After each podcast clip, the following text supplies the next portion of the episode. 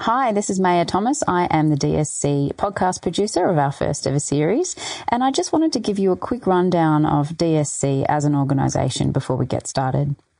So, DSC is a team of 33 people across Australia, all working together to bring specialised training and consulting expertise to providers in the disability sector. Our focus is on helping providers to survive and thrive in the NDIS, and our purpose is better outcomes for people with disability. We take a different approach to our work. We focus on what works best for you, not us. We're real people and we respect that you are too, and we challenge what needs to change. These podcasts bring a new dimension to our work and our commitment to be fun, frank, and future facing. So we hope you enjoy listening to them as much as we did putting them together. Hello and welcome. My name is Evie Naufal. And I'm Roland Naufal. And you're listening to Disability Done Different Candid, Candid Conversations. Conversations. and today we are candidly conversing with Gail Jelties from, from Unisson. Used to be Sunshine. Oh, That's that why we looked at each other. Yeah. If we had said Unisson in Unison. Well, we got the Sunshine in Unison anyway. So, so Unisson, formerly known as Sunshine. And with us today is our producer, Maya Thomas. Welcome. Thank you. And Maya, you've listened to this podcast and our interview what are some of the things that we got out of it? Oh, well, some of the themes that came out of this one were Gail talking about what has and hasn't improved with the NDIS rollout in New South Wales. She talks about the Art of Human Connection, which is a fabulous relationship based culture change program. That was a mouthful too. It was. and uh, what I find really interesting too is the rebranding process they've gone through to go from Sunshine to Unisson and what that looked like along the way. And we talk about disability done different. Actually, we talk about leadership done different with Rebecca Fletcher, who operates, I think, almost a servant leadership model. She may not even know who, what that is, but she certainly embodies what I regard as servant leadership. And Gail and I talk about that as well. And you were there too, weren't you, Evie? I was, but I'm a bit quiet for this one. I wasn't feeling my best that day. So, one of our better podcasts. Let's listen to Gail. Hello, this is a podcast. I could do the same joke again. Disability Services Consulting. We're really excited! Do not keep that in. Let's roll. So today, Evie and I are talking to Gail Jeltis from the newly rebranded, or not quite that newly rebranded, um, Unisson organisation. So Gail's a, a, long-term traveller in disability. She's done lots of different interesting things. And today we're going to reflect on some of those things and some of her opinions and some of her experiences. So welcome, Gail. Thank you. And Evie, you're feeling less than perfect. I am. I'm recording from my bedroom with a blanket around me. so if Evie sounds like a normal human being, it's because a cold has taken the edge off. so, um, we met a few years ago now, Gail. I think it's about four years ago. Mm-hmm. And I remember we were sitting in the back room in these offices talking about marketing. And I remember being quite intimidated by you because of your experience, your knowledge of the NDIS and stuff that was going on. It's like, oh, holy shit, I've met someone that actually knows and I, I can't bullshit my way through this one. And so you've been in the NDIS for quite a while, haven't you? NDIS, sorry, folks. Yes, yes. I think like everybody, we've, uh, we've, kind of been on this bit of a journey and um, and battling our way through the nuances of NDIS, shall we say? So let's return to the NDIS in a little while, but not spend too much time on it because we right. don't want to spend too much time on it. But Gail, you've got a, a, really extensive history in disability services, and this is a big opening question. Do you reckon things have improved since when you first started? Short answer is yes. Being in the industry for, gee, some 30 years or so, um, I've had the great advantage of kicking off and spending a great deal of time within the employment sphere. Yeah, yeah. And I think with employment and particularly uh, supported employment, there was a lot of work uh, that that I did around specialized training program, and that was a really solid groundwork in terms of how you work, how one works and trains and supports people with an intellectual disability. Uh-huh. And I think a lot of the those nuances around um, rigor has has dissipated over time. And if you like, that is probably the one aspect of the NDIS that concerns me a little bit. Yeah. The flip side of that is that NDIS offers the opportunity for relational uh, relationships and interest to be the connectors, if you like, between between staff and, and people with a disability. Um, however, I think it runs the risk of coming um, at, at, a loss of some of those those skills. You know, I think I think there's a lot that um, yeah is is possibly lost. I want to move on to the art of human connection because you and Katrina have been driving that at Unisson and Sunshine when you started. Mm-hmm. Art of Human Connection is about culture change. It's about supporting people to be more connected. I'm going to ask you a bit about it. But in a time so turbulent as the NDIS in New South Wales, which is particularly turbulent, why have you gone for soft and fuzzy human connection stuff when you should be looking at how do we connect with the portal and get that stuff done? Well, I think we do leave that to a, a small cohort of um, our financial team over here and, and other members of the team. Um, no, in all seriousness, I think connection is what we're all about. I think that's what living in this world is about.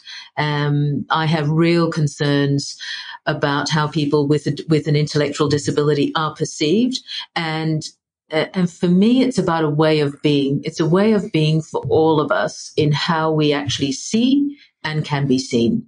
And, and that, that fundamentally is what sits behind um, the art of human connection for us. So it's, it's all about relationships? All about relationships. It's, it's all about everybody in the organization building meaningful relationships, not just with the people with whom they work, mm-hmm. but also with each other. Mm-hmm. And you've done, you know, a couple of years in, in the development pipeline, and now every staff member in your organisation is going or has gone through it. That's correct.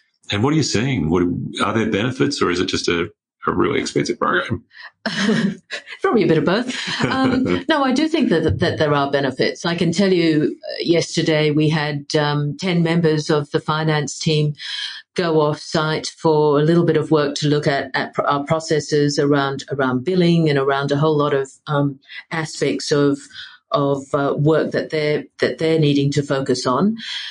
But the first hour was very much about um, tell me your story, and it's a fairly new great. it's this a fairly new team. Um, many members of of the team were were a little bit challenged. Yeah. But, you know, the first five minutes I had them standing up, lining up and looking into each other's eyes and getting a real sense of who are you seeing? And, you know, and, and, and to me, that's, this is finance you're talking about That's senior finance. management. That's great. yeah. So one of the things we talk about a lot too, and, and we'll keep talking about, is people come to the disability industry. They can earn more money often doing other tasks, but they come here because they want to make a difference in people's lives. You're managing heartfelt people. You're using a program that builds relationships, but managing heartfelt people is not always easy sometimes they feel they know better than you do in how to um, look, work with the people with whom we're working. Do you have do you see those challenges in, in managing people that are vocationally driven? Yeah, absolutely. I, I think that's another small aspect of the art of human connection. A lot of what we talk about is coming from a space of holding and a space of generosity. So that really speaks to, okay, we're going to have some difficult conversations. And there are times when you do want to lean across the table and, and yank someone's ear. But, um, but it's okay. Let's recognize that and let's take a pause and let's create the space so we can genuinely understand each other. We talk about seeking to um, hear before we are heard. And I think that's very much that opens the conversation. That opens the the the safety for for discourse, uh, even even robust disagreement. So I wonder if some people listening are thinking, "Oh, I bet they're a small outfit. They've got about thirty staff, and mm-hmm. they can really make it work." Tell us about the size of your organisation. We support about seven hundred individuals and their families, and we have uh, run about six hundred and fifty staff. And you've been you've been here for how long? 24 years. And how do you stay in organisation for so long? Um, I'm pretty good at kind of morphing my role and making it a bit interesting. You that stood still said, while the organisation's changed around. That's right. Yeah. no, I think I think we've been really fortunate in um, in having Rebecca as our CEO. Rebecca Fletcher um, has been with the organisation herself for 30 years, so she certainly um, steams ahead. Um, and she's leaving. And she's leaving. She's leaving in October of this year. But the, the board have really created a process where she will hang about and provide some guidance. And whilst I'm sure a number of other people might kind of go, oh, for goodness sakes, what, what will that mean for the next CEO?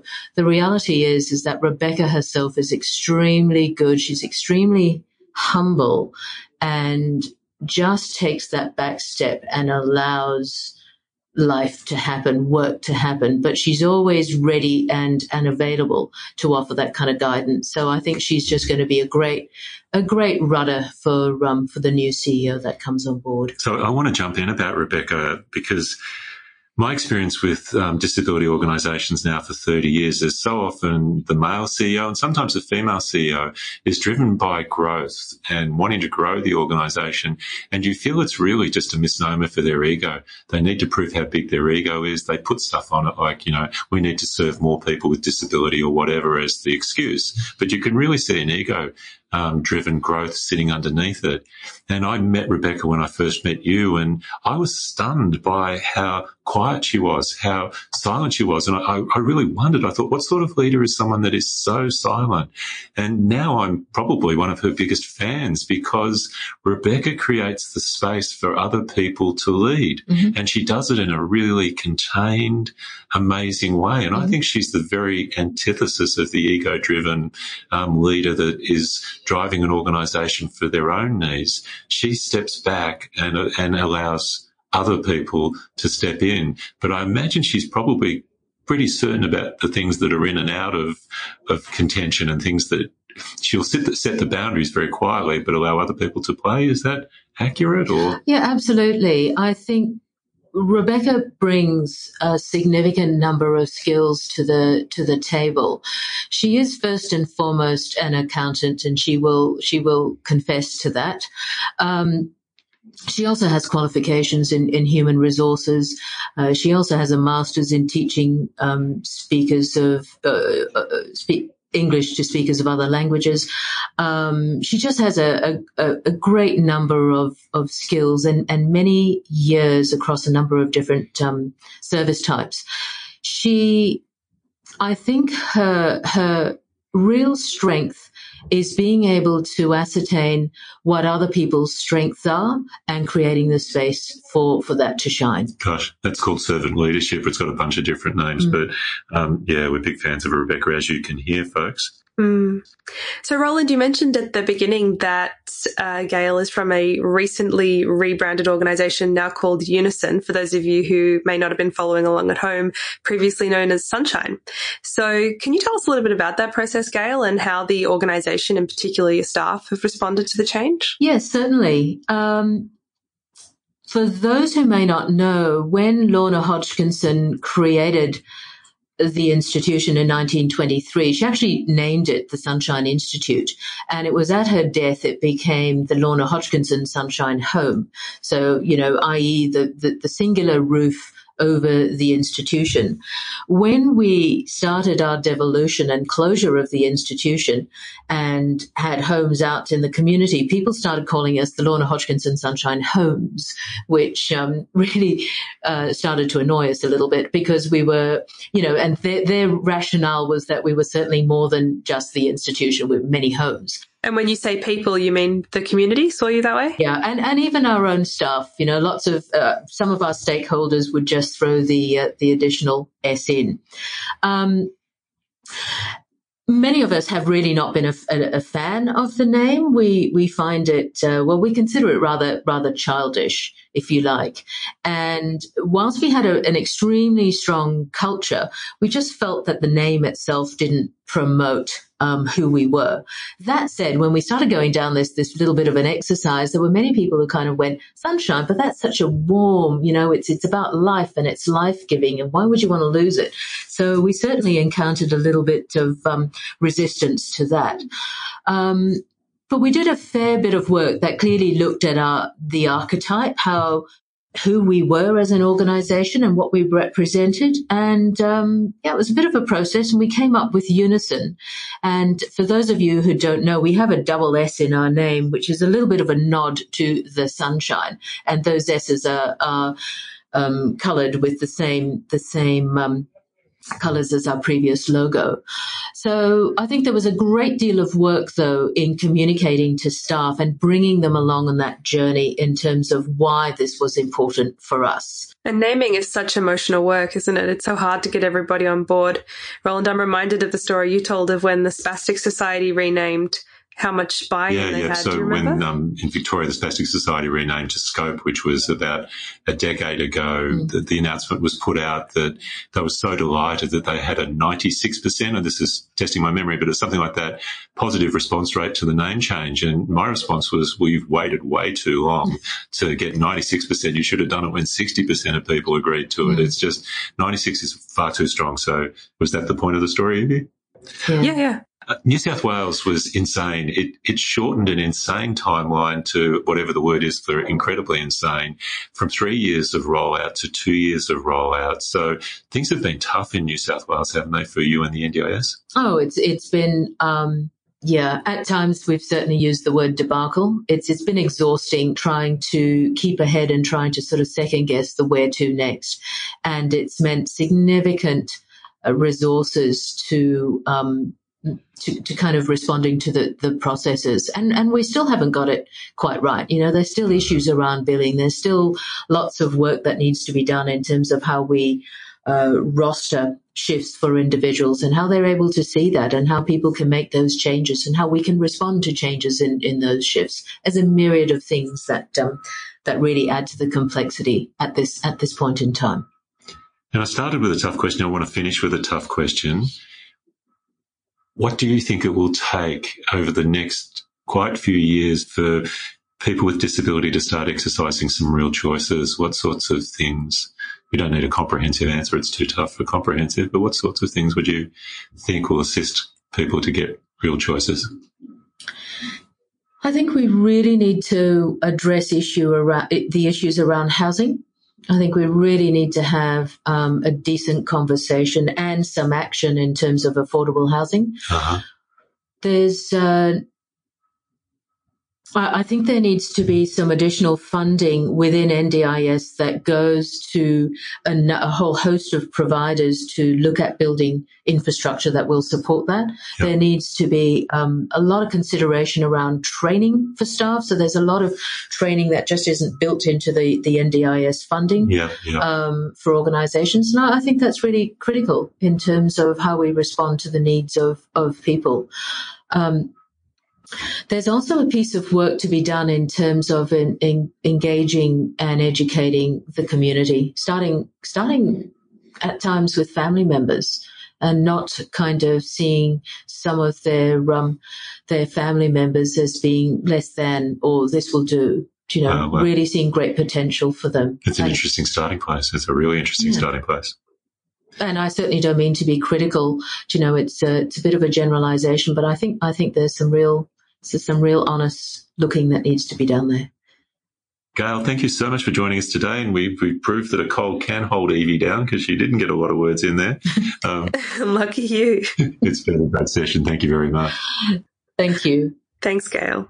You've been listening to Disability Done Different Candid Conversations. And it was fun. It was fun. You're always having fun. If you want to learn a bit more about DSC, you can do so by checking out our websites, disabilityservicesconsulting.com.au, or subscribe to our newsletter. You can find links to do both in the show notes.